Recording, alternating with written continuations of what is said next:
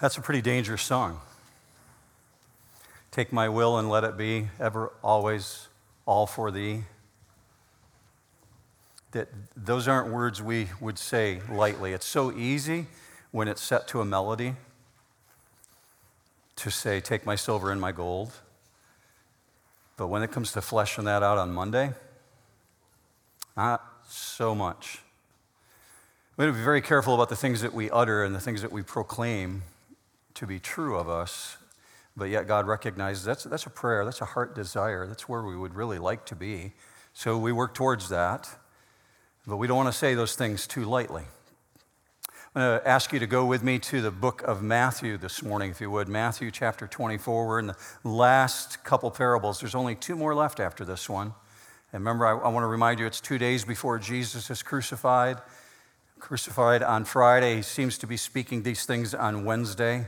We're just going to do a little uh, review this morning before we jump into the actual parable that's in Matthew 24. But I want to labor together with you a bit, uh, and you'll see what I mean by that. There's a couple verses, passages that are coming up that we, we really need to labor through to really get this down. First, a question for you How are you doing with the management of your distractions in your life that we talked about last week? Were you able to list those things? Did you come up with a list of what distractions might look like that could be pulling you off mission? Uh, one individual wrote me and said it would be a great idea to ask people to get accountability partners that we could uh, engage with. Maybe somebody in your life who would hold you accountable, you would hold them accountable over issues in your life that you might identify as being a distraction. What I know about most individuals, especially those who are church people, um, primarily, is that most church people desire greater intimacy with God. They desire to go deeper, desire to know God's will for their life, desire to understand God's call upon them. But one of the challenges in desiring greater intimacy with God um, is that we aren't always chasing after things that are precious to God. We're chasing after things that are precious to us. If you want greater intimacy with God, you chase after the things that are precious to God. The problem for us is that as we chase after things that are precious to us, they become distractions. And Satan loves to use that weapon of distraction. He's really good at it. And he brings a lot of them along the way, as you're going to see this morning. It'll, come up in the midst of this parable. I know we've prayed once this morning as Michael ended that song, but I'd love to pray with you just for a moment to ask the Holy Spirit to be our guide and our teacher because this is really intense material. So, would you join me in that? We'll ask the Spirit to teach us. Father, we come before you asking that you would indeed use the power of the Holy Spirit who inhabits this place, inhabits believers, who causes the word to come alive. God, that you would use the power of the Holy Spirit to illuminate our minds. Cause us to see things we can't see on our own. Bring conviction where you need to do that. Father, where, where, you need to bring comfort, where you need to bring encouragement, do that. But cause us to understand you better as a result of having been here this morning, understanding you better, and as a result, understanding ourselves better. Pray, Father, that you would give us eyes to see, give us ears to hear, give us a heart to react. We pray for this in Jesus' matchless name. Amen. While on a business trip, a man stopped at a church in Texas. He was there on a Sunday, didn't normally attend that church, but it was one of those large Texas churches, and he decided he wanted to go see what this was all about. So he went in and he came into the service a little bit late. Pastor had been making his way onto the platform, making announcements. And as the visitor came in, he heard the pastor making this announcement about the second coming. The pastor actually said to his congregation, Hey, if you come back this evening, I'll be teaching a message, a presentation on the second coming, and it's simply titled, Jesus is Coming. Well, the pastor finished his announcement and he got quickly to the end of it and he said, Remember, seven o'clock tonight, Jesus is coming. Went across the congregation like that, and that's the moment that that visitor walked into the auditorium. He heard that statement, and while the pastor smiled knowingly of what he'd just done, he heard the people laughed, he just simply moved on past it. While the congregation found it humorous, the visitor was hit right between the eyes it caused him to begin envisioning what would that actually look like. He found his way to his seat and he began actually asking himself questions like, would that happen? Am I ready? He didn't come to any resolve and he was completely distracted. with that same refreshed attitude, we need to be asking ourselves that very question this morning. We need to be searching our hearts Am I ready? This is the very issue that Jesus points to. In these parables that we've been talking about, he's asking everybody, Are you ready? So, what if? What if Jesus came at 7 o'clock tonight? For some of you, anxiety just kicked in. And I'm going to be getting 2,000 text messages at 7.05. And If you do that, I'm not going to answer. Not to be mean, but while those things might cause us to chuckle, we have to ask with the seriousness of the question that caused that visitor to step back and say, What would happen? What would happen at 7:05 p.m. for those who are still here? What if Jesus came back and took the church tonight? We're told, according to the Bible, that the return of Jesus for the church, the rapture of the church, appears to trigger the tribulation, the things, the very things we've been talking about over the last couple of weeks. The seven year concentration of time, seven years of history of humanity remaining on this planet, and at the end of those seven years, the second coming of Jesus. The Bible indicates that after the rapture of the church, immediately after the rapture, there will be a time of peace and tranquility on the entire globe. And people will come to the conclusion that things are good. But then, then the wrath of God falls. And it comes in rapid succession, one after the other after the other. That's kind of the ugly side. We're not going to start there this morning. We're going to start on the happy side and come back to the happy side in just a minute. If you're a person who's concerned about family members or coworkers or just people in your social group who may not have faith in Jesus and may not know Jesus and you're worried about them, what's going to happen to them during the tribulation? Know this during the tribulation, there will be a massive, massive turning to Jesus. The Bible is very clear that there will be a revival like none other on this planet. God actually appointing 144,000 witnesses. Think of this 144,000 Pauls running around the planet, bringing people, especially the Jewish nation, to faith in Jesus Christ. If you're at that place where you're worried about individuals, know that there will be a massive revival. Scripture speaks to this in this component in Romans chapter 11, verse 25, especially about the Jewish nation. You see this on the screen. For I do not want you, brethren, to be uninformed of this mystery, so that you will not be wise in your own estimation, that a partial hardening has happened to Israel until the fullness of the Gentiles has come in, and so all Israel will be saved. This is speaking of God's patience those who are not born Jewish that didn't have the upbringing in the Hebrew tradition, Gentiles, Greek speaking individuals, people other than Jewish biologically, the Gentiles coming to faith in Jesus Christ by the billions around the planet. But then, God says at the very end, the nation of Israel will turn. And Paul writes, all of Israel will be saved. That's the grace of God. That's the mercy of God. You're going to see that coming back out again this morning. Whoever calls upon the name of the Lord will be saved. Now, that's happy stuff. Here's the ugly stuff. Although what we just described is completely true and that's what's going to happen during the tribulation, the tribulation is primarily characterized by unbelief and it's primarily characterized by wickedness. Humanity is going to become so hardened to sin, it's going to become so commonplace that false religion will be personified in the realm of an individual known as the Antichrist in the Bible. And that Antichrist will reign over this planet during the tribulation. The Bible goes on to say that the Holy Spirit will actually be removed from the planet, the one who restrains sin now. And as a result, the love for humanity, the love for one another will grow cold, and humans will not have any love for each other. And as evil increases from bad to worse, well, we're told that that will become human nature. Look with me on the screen at this. 2 Timothy 3:13 but evil men and impostors will proceed from bad to worse deceiving and being deceived and he's just writing Paul's writing to Timothy just describing human nature since the fall of Adam human nature is to become evil, and then evil proceeding to worse, and deceiving and being deceived, and especially ramped up during the time of the tribulation. In other words, don't expect things to get better. It's spiraling down. The Bible points to that, not upwards. The world becomes spiritually darker. The world will become physically darker, Jesus said, and love will grow cold. And as I told you two weeks ago, at the ultimate point, demons will be unleashed on the planet it will bring torture and suffering and agony like it's never been experienced before. And then, according to the Bible, it's almost the end. I'll just stop there for a moment. Just like Jesus described, as you saw two weeks ago when he was talking about Noah, just like during the days of Noah, the generation of this planet during the tribulation will have been warned and warned and warned and warned and warned.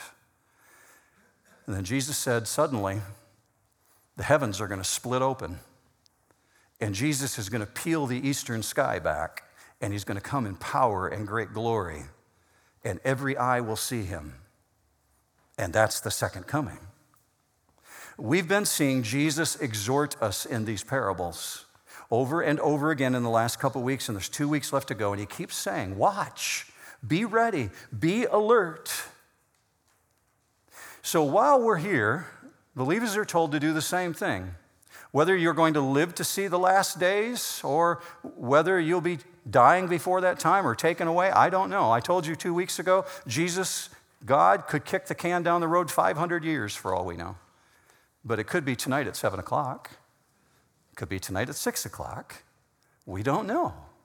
We're told specifically there's things that we're supposed to be doing.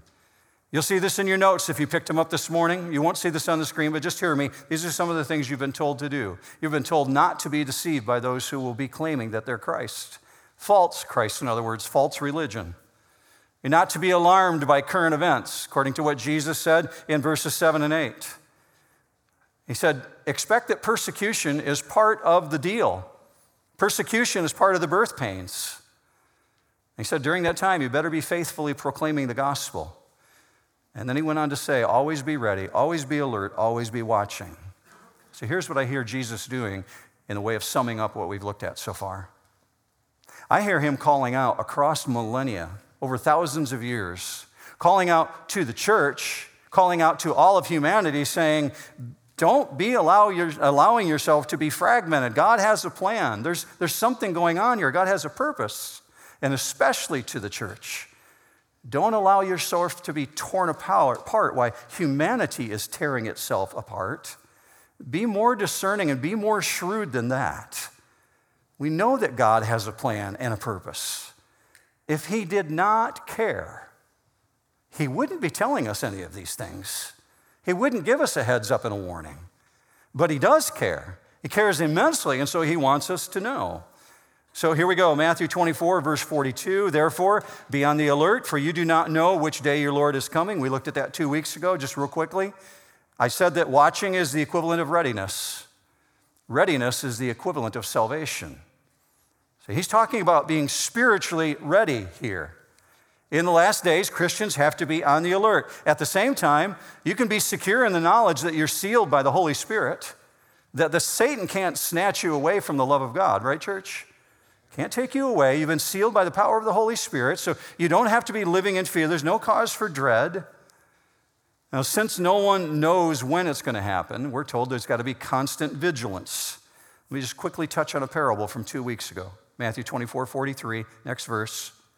But be sure of this that if the head of the house had known at what time of the night the thief was coming, he would have, not, he would have been on the alert and would have not allowed his house to be broken into. So when Jesus says this, be sure of this, he's stating a truism.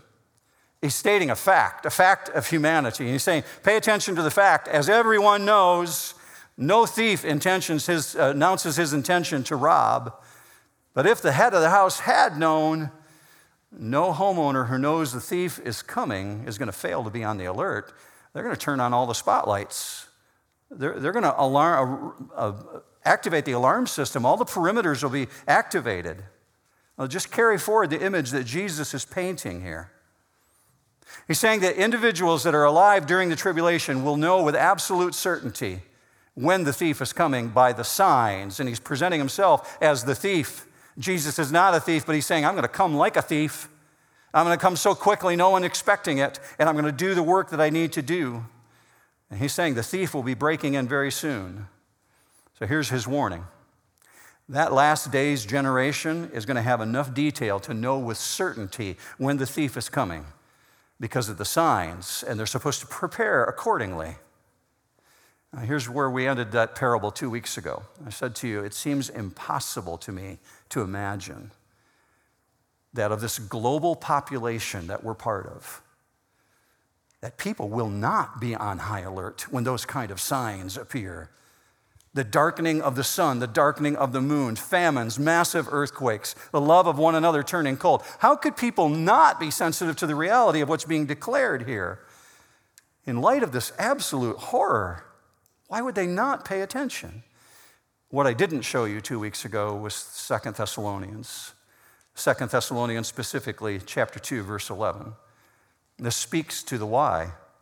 Verse 11, for this reason, God will send upon them deluding influence so that they will believe what is false. Why would God do that? Verse 12, in order that they all may be judged who did not believe the truth, but took pleasure in wickedness,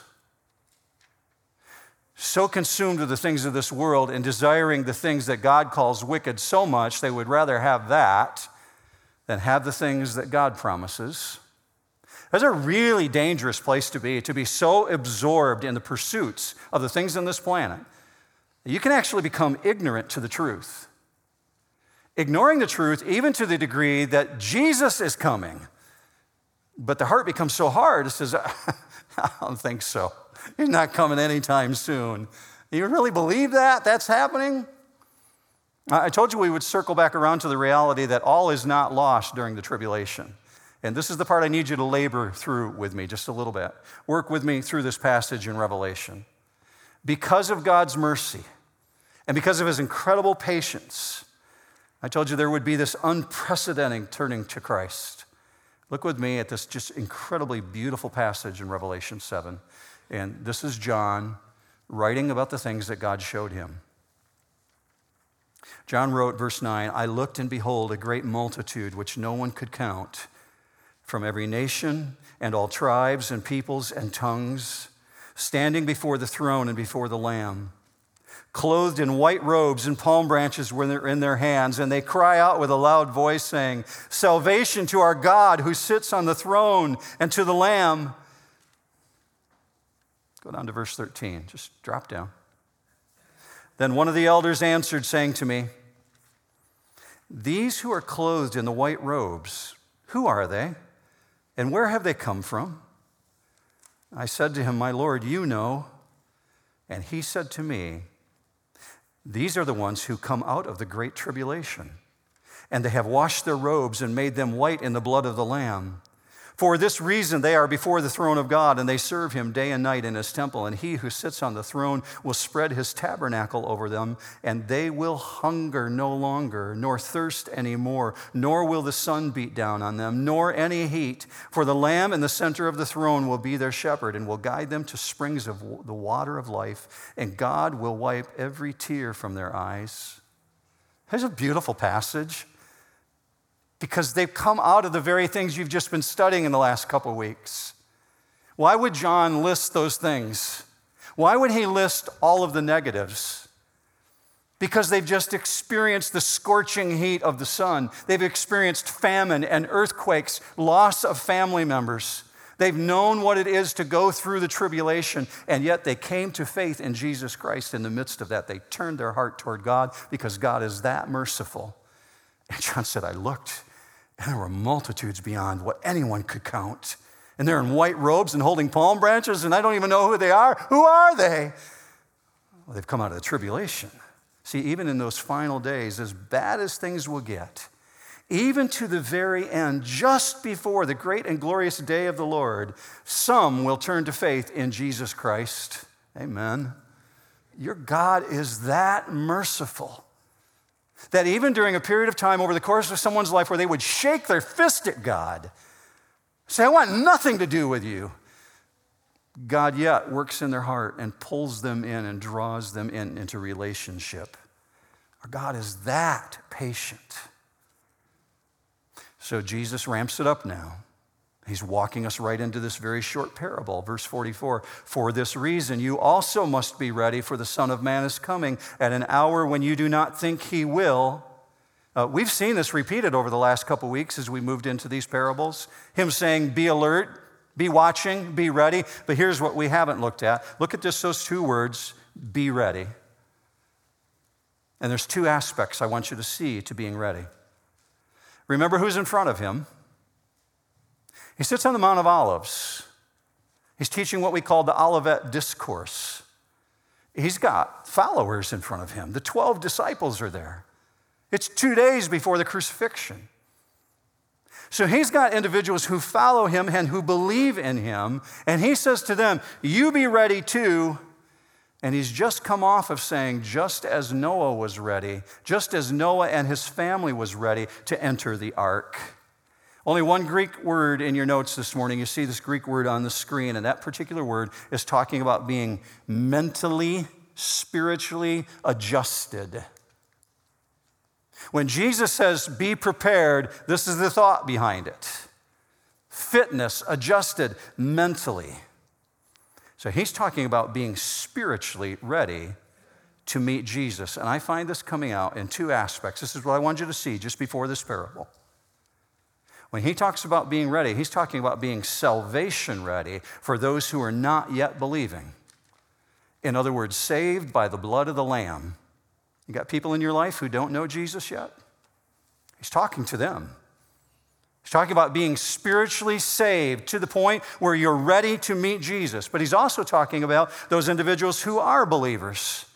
And to that group, he's talking about being faithfulness ready. That's probably you this morning.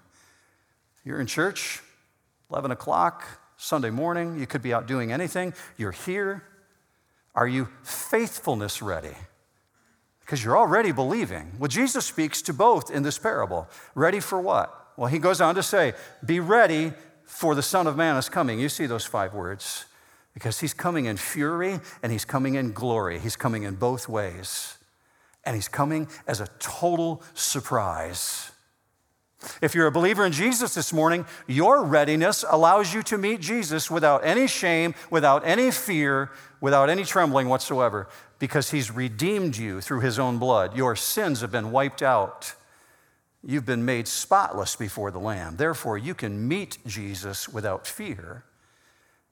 But if you are not spiritually ready, you'll be meeting him as a judge. And you don't want to meet Jesus as judge. You want to meet him as Savior. This is what he's talking about when he sets this up. The, the, Bible is replete with this. It describes this over and over and over again. Here's just two examples Luke 12 35. Be dressed in readiness, keep your lamps lit. Or this one, 1 Peter 1:13. Therefore, preparing your minds for action and being sober-minded, set your hope fully on the grace that will be brought to you at the revelation of Jesus Christ. Peter's talking about the second coming there. So Jesus now makes a shift. Parable starts now, and he turns our attention just slightly away from being watching and being ready to the outcome of being watching and being ready. And he starts with verse 45. Who then is the faithful and sensible slave whom his master put in charge of his household to give them their food at the proper time? Jesus is using a really familiar image here. He's borrowing from the picture of a first century estate. And you have a, a landowner and an estate owner, and he's got a big household staff, obviously. And he's appointing someone who's in the household to be head steward while he's gone on a trip.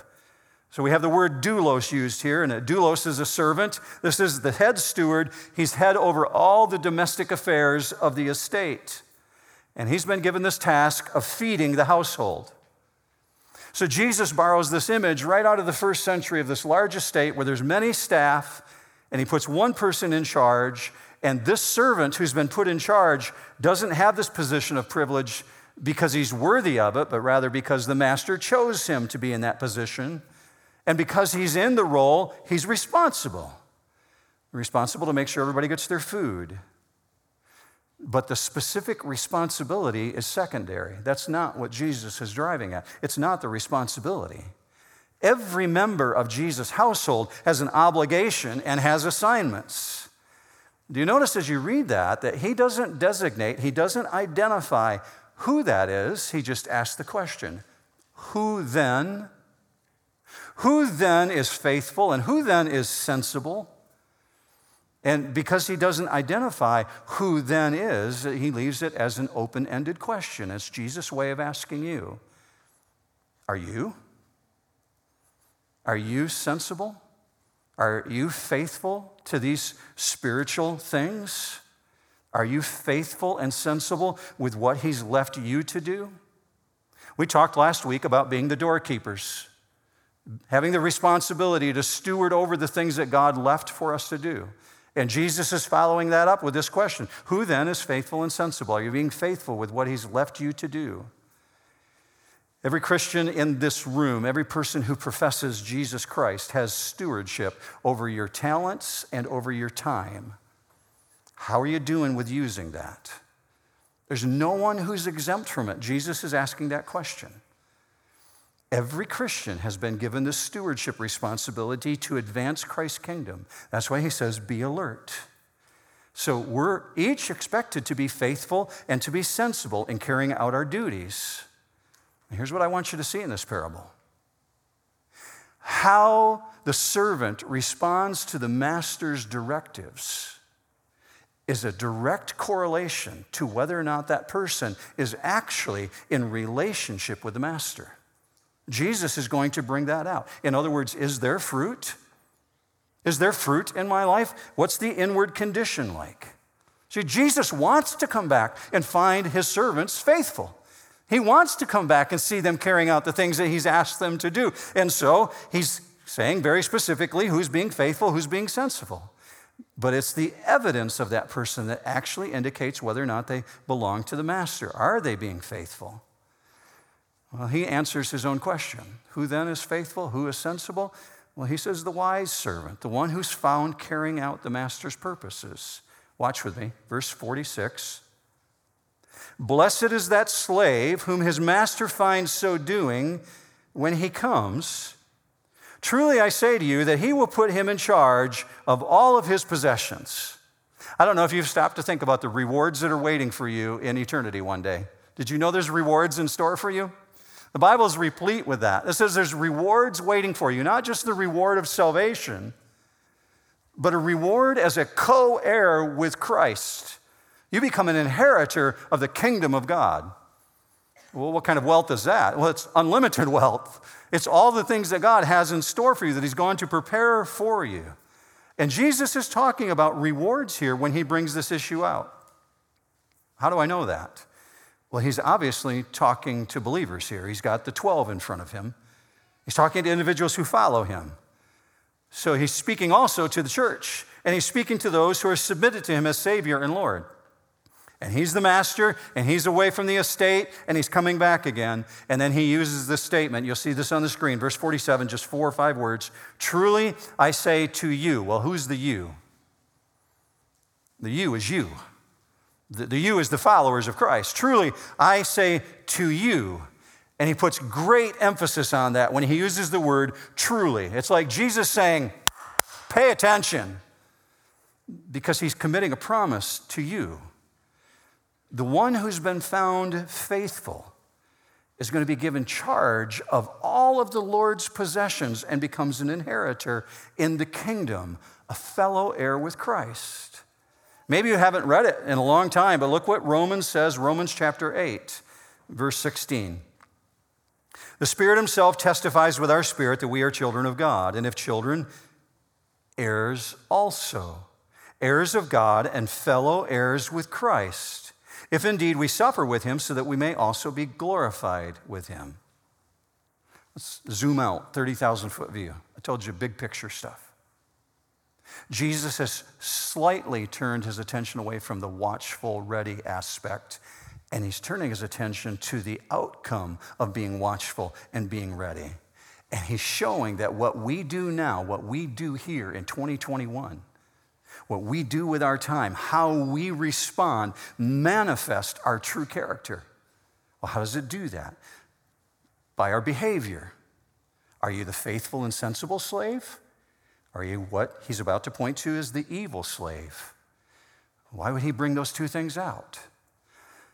Because not everyone who says, Lord, Lord, will be entering into the kingdom of heaven. Not all who profess him as master actually mean what they say. Not everyone who says, Take my life and let it be consecrated, Lord, to thee.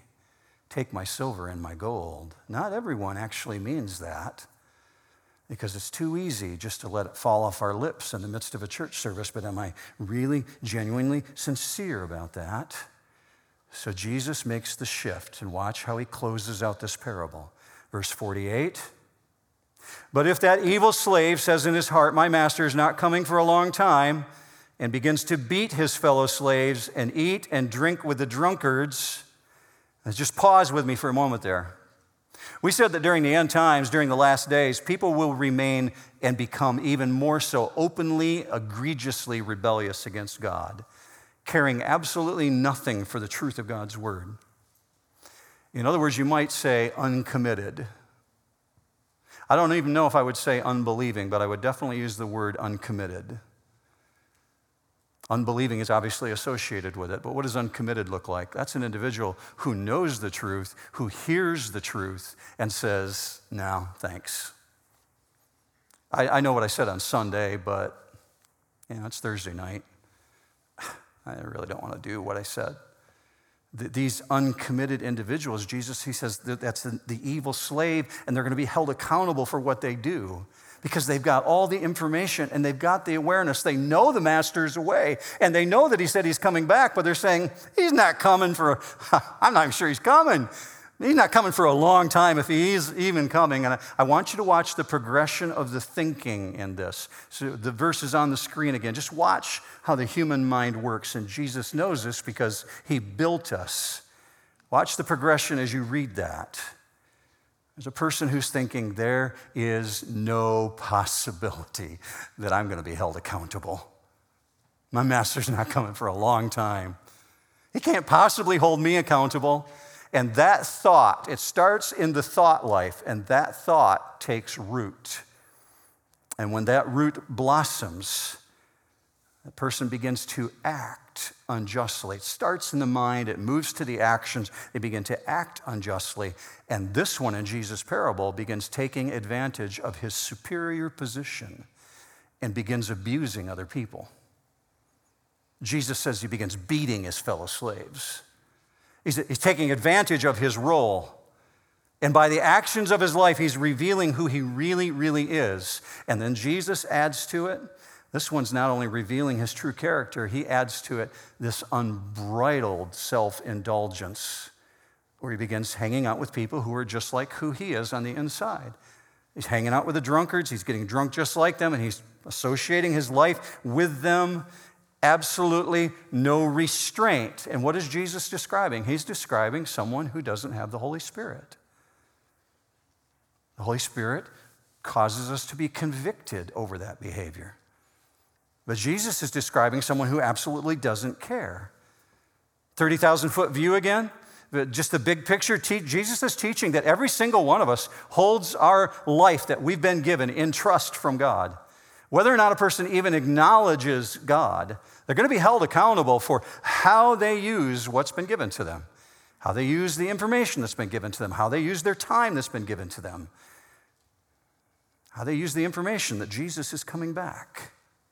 So, the evil actions that Jesus is mentioning here the beating the fellow slaves, the, the eating and the drinking, the becoming drunk to the degree that he's hanging out with drunkards all the time this is just a first century picture that's reflecting someone's attitude. This particular individual's behavior is totally thinking, there's no way he's coming. It's not going to happen. And he's not affected at all by the prospect of Jesus coming back. So, back into what he's describing here because many in the last days will be thinking Jesus is not coming for a long, long time. They're going to feel free to indulge in whatever form of ungodly, vile behavior they want to.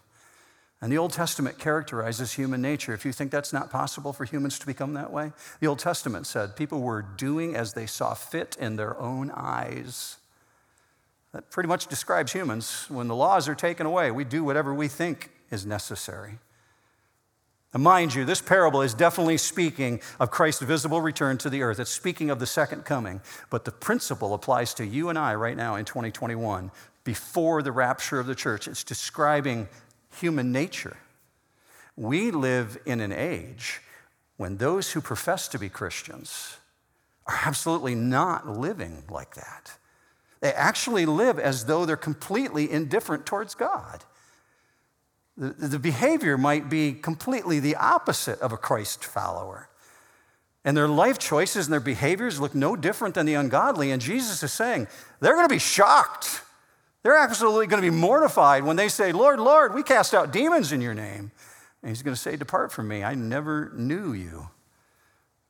So here, this wicked servant is using the supposed delay to live his life unrestrained and carousing. But like the people of Noah's day, as Jesus was describing, he's totally unaware of the coming judgment. And Jesus ends it with this verse now. The master of that slave will come on a day when he does not expect him and at an hour when he do, which he does not know, and will cut him into pieces and assign him a place with the hypocrites. In that place there will be weeping and gnashing of teeth. In, in this case, and I told you this is a really intense parable. In this case, Jesus isn't dealing with this individual as Savior, he's dealing with this one as judge. And there's a Greek word that's used here that I need to explain to you that represents will cut him into pieces. I didn't put it in your notes this morning just so you wouldn't get distracted with it. Dikemoteo. And it's, it's a word that's very familiar to the disciples who were sitting in front of Jesus. When he says he will cut them into pieces, they immediately have an image pop in their mind because they're Jews. They've grown up in the Judaistic system. They know what the sacrificial system is. And because they've experienced the sacrificial system, they know what it is to see an animal cut into pieces. This word that's being used here is playing off from the Old Testament imagery of the sacrificial system, in which an animal that's being chosen for the slaughter on the altar of sacrifice is taken by the priest and is split down the middle and separated into two halves. And when the disciples hear this, they know it's carrying this unmistakable and unalterable idea of total destruction and total death.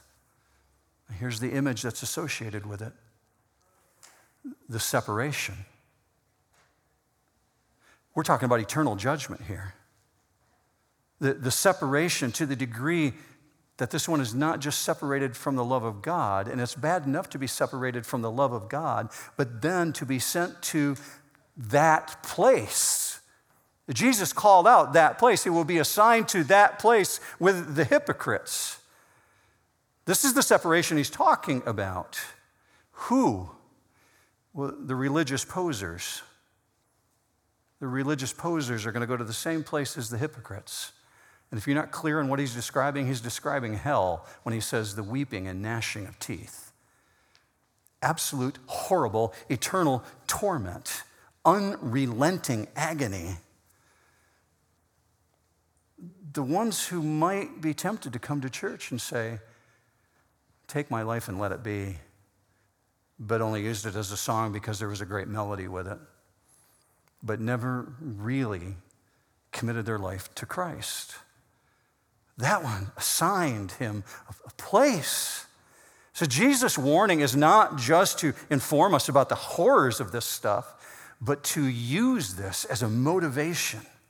His appeal that he's calling out across the ages is believe while there's still opportunity. Believe because today is the day of salvation. Get yourself to that point where you believe and you dedicate fully your life to Christ.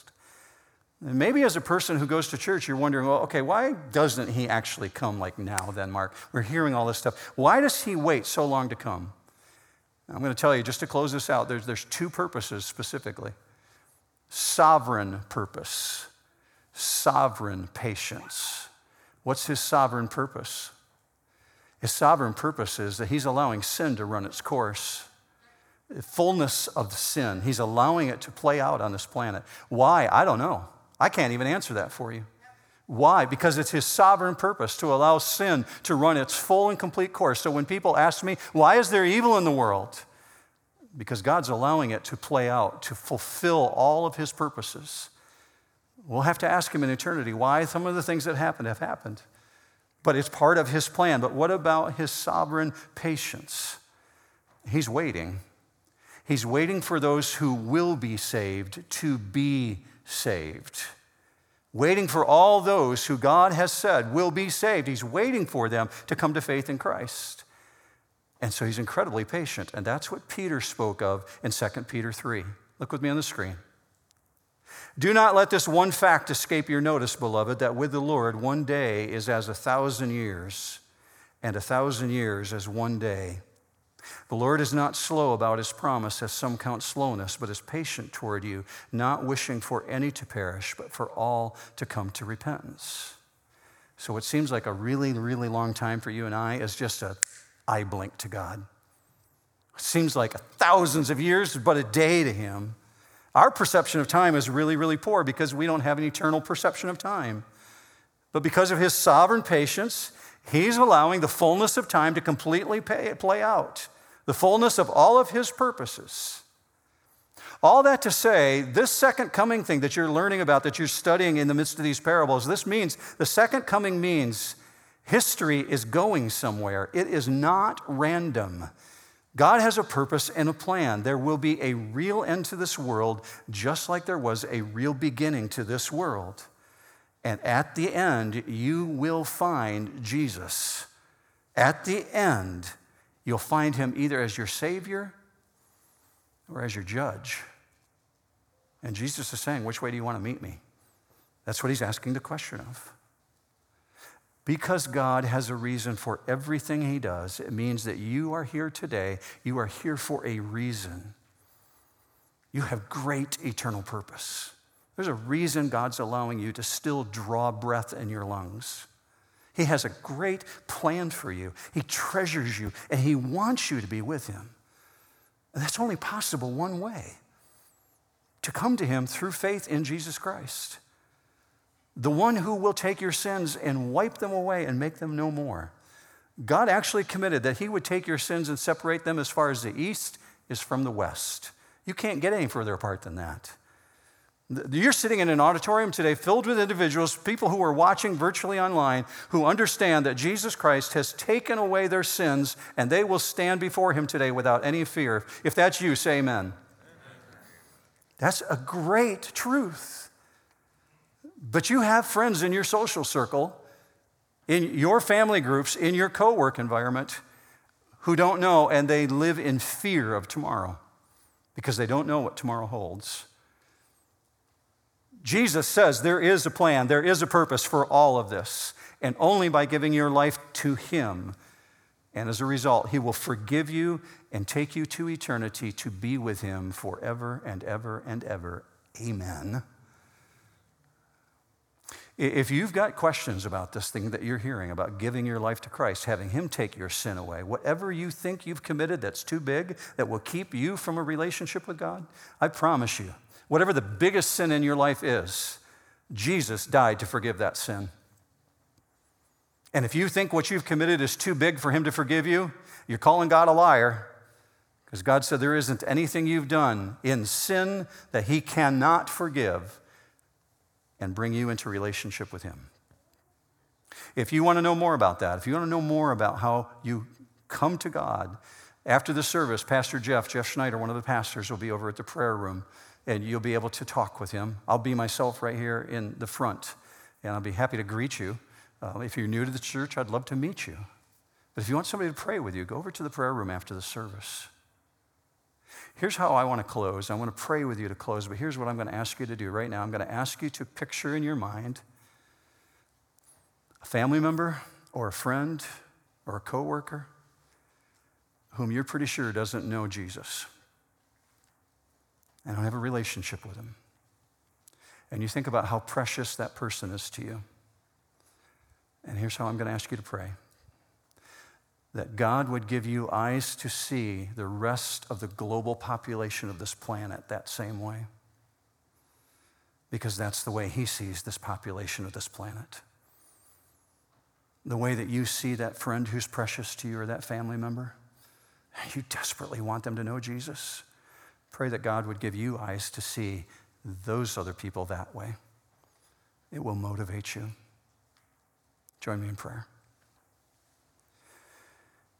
Father, I thank you for each and every individual, every soul represented.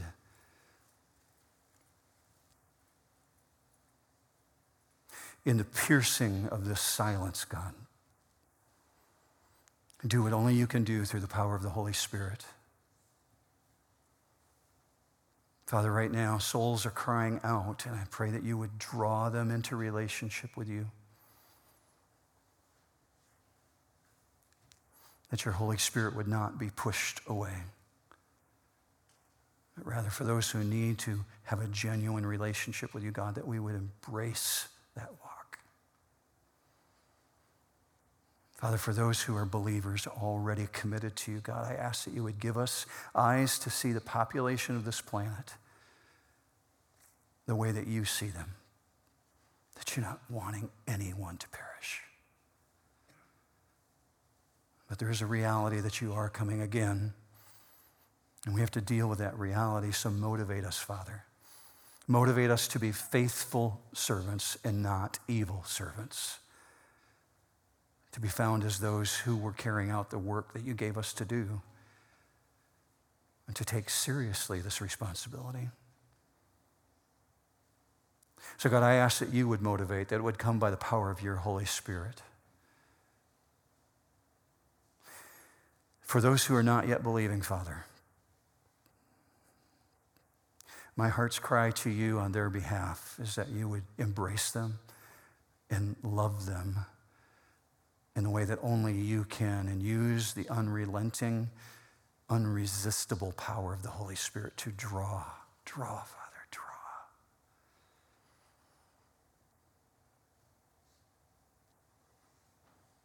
Father, we ask for these things because this is life and death, so we put it in your hands. I pray, God, that you would cause us to take on this afternoon and tomorrow and Wednesday and Saturday in light of all these things, knowing your call upon us. We pray for this in the matchless name of our soon coming King, the Lord Jesus Christ. And all God's people said, Amen. Have a great week, New Hope.